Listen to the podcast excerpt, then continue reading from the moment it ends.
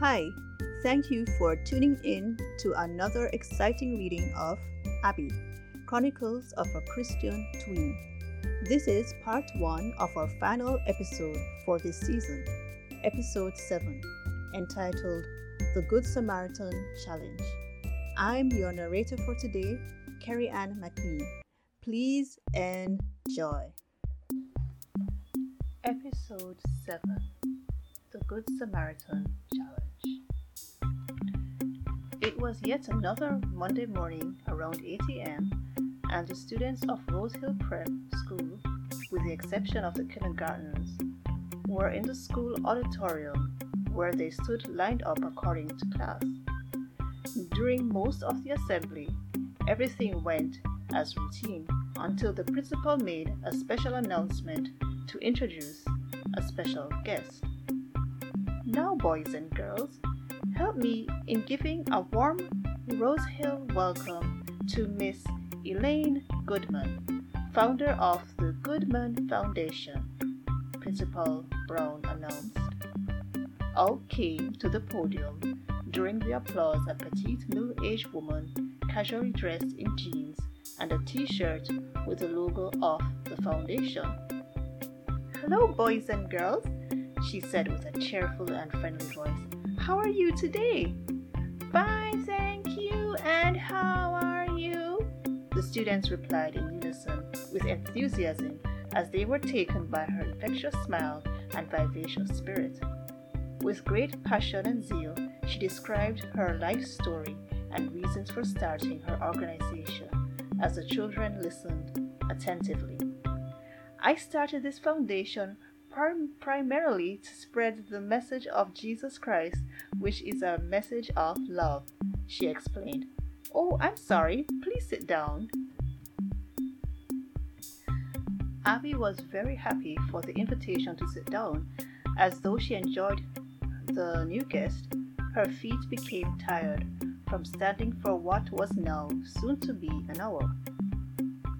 As all the students were settled and seated on the floor, Miss Goodman pulled out a poster which she placed in view of the children.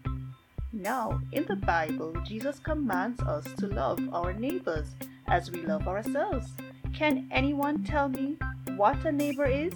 Miss Goodman asked the children. A number of competing voices came at once from among the children as many tried to eagerly answer a seemingly easy question. Okay, let's do this one at a time. Perhaps raise your hands and I will select who to answer, Miss Goodman said to the excited students. Finally, after being selected, a girl from the third grade answered, A neighbor is someone that lives beside you. Great answer, but let's see what the Bible says, shall we? Miss Goodman replied while opening the Bible which lay beside the podium. Please open your Bibles and turn to Luke 10 25 to 37. Please raise your hands if you heard the story of the Good Samaritan told by Jesus, Miss Goodman asked. Some of the children raised their hands while others looked blankly onwards. So Miss Goodman went on to tell the story. Okay, well, this story is about a Jewish man who went on a business trip, and on his way, he was attacked by robbers.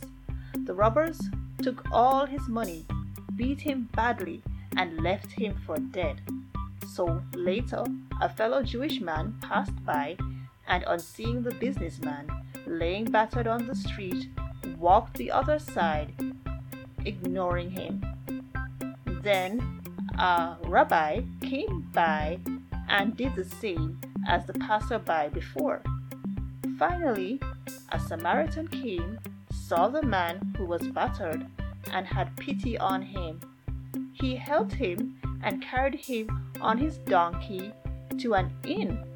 He gave the innkeeper money to take care of him and said that he would cover all expenses. You see, children, the Jews and Samaritans at that time were different cultures of people that didn't always get along. Miss Goodman explained as she takes the cordless microphone. She then stoops down to sit at the edge of the stage so as to get closer to the audience. But this story is saying that your neighbor is not only the person who lives beside you or looks and acts like you, but in fact, your neighbor is your fellow man. That's who we should love, everyone, including your enemies. Do you understand, children? Miss Goodman asked. Yes, Miss Goodman, responded the children in unison. Great, so today we are going to do an exercise, Miss Goodman explained. Grade 4 will go to the cafeteria, grade 6 will go to the music room, and grade 5 will remain in the auditorium. All the students did as instructed, and with the guide of their respective teachers, went to their designated locations, leaving behind the fifth graders, which at this time were standing in lines arranged by class. Please come a little closer, Miss Goodman beckoned the fifth graders from the stage. The students then took a step closer towards Miss Goodman and sat down. Abby became more interested as she saw that the day wasn't going as expected. In light of the story shared earlier, I want to present to you the Good Samaritan Challenge. In this challenge, we will start by placing each into groups of persons whom you may not know or know very well, Miss Goodman explained. With that statement, a mixed reaction came from the students, including Trisha, who was now sitting beside her friends, Candice, Melissa, and Stacy. What's going on? People we don't know? Trisha muttered in protest. I know it's a little out of your comfort zone, but trust me, it will be worth it and even fun, Miss Goodman assured her listeners. In groups, you may compete in a number of challenges to win the grand prize, which will be announced in the future. The mood from the students suddenly changed from apprehension to sheer excitement and suspense as they wondered what the prize might be. From there, a basket containing tickets that were each labeled with a number was passed among the students, who were each instructed to pick one. After which, students were asked to find persons possessing their matching number. It wasn't long before Abby found two of the students who shared her number, which was the number four. Each were from different classes and were, as Abby noticed, were known to be the least popular among their peers.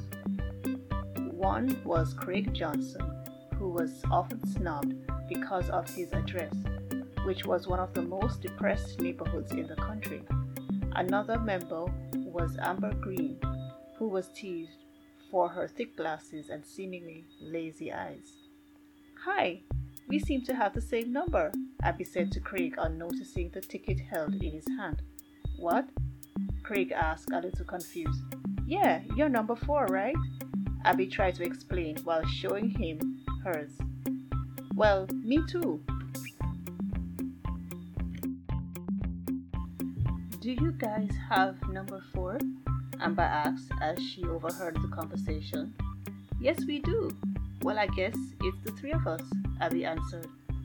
Well, let's go and find a space for ourselves so we can talk. Good idea, Amber said, agreeing with Abby. But where should we go? How about the corner over there by the window? It would be cooler. Craig suggested while pointing to a distant corner by a window, which was next to the entry door. That's fine with me, Amber said. Yeah, me too, Abby agreed. So the three started to move towards the spot which they decided on, and along their way they saw in the crowd a girl with an anxious look on her face, asking persons as they passed of their ticket number.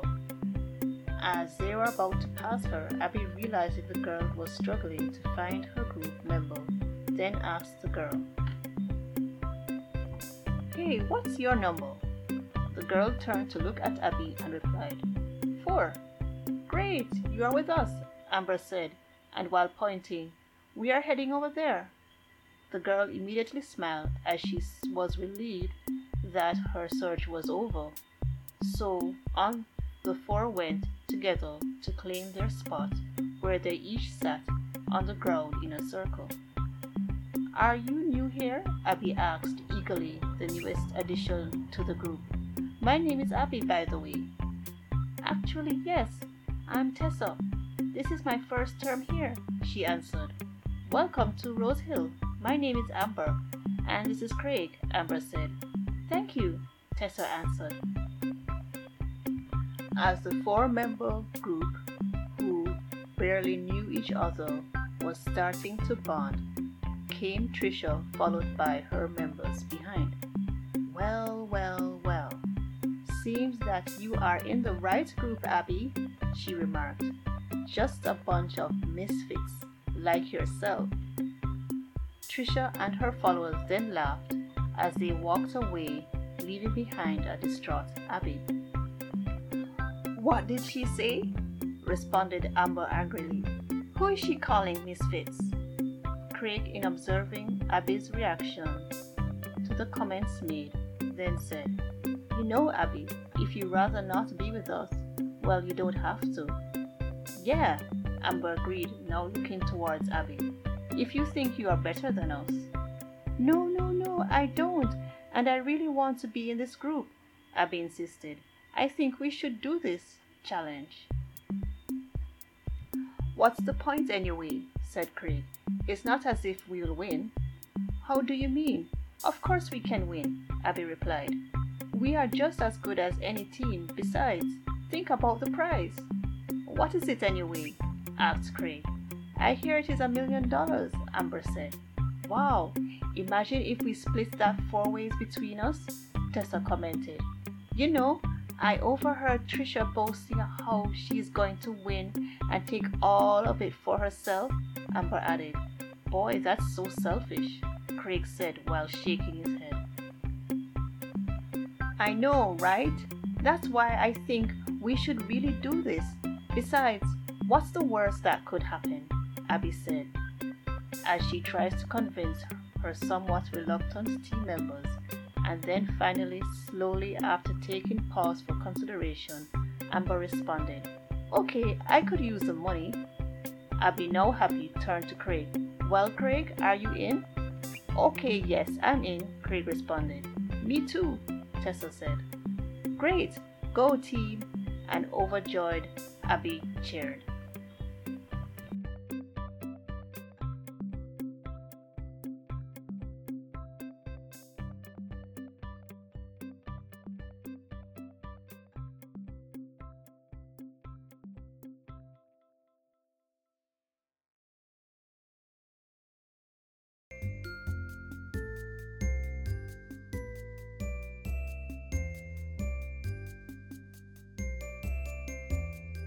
You've just listened to part 1 of episode 7 The Good Samaritan Challenge.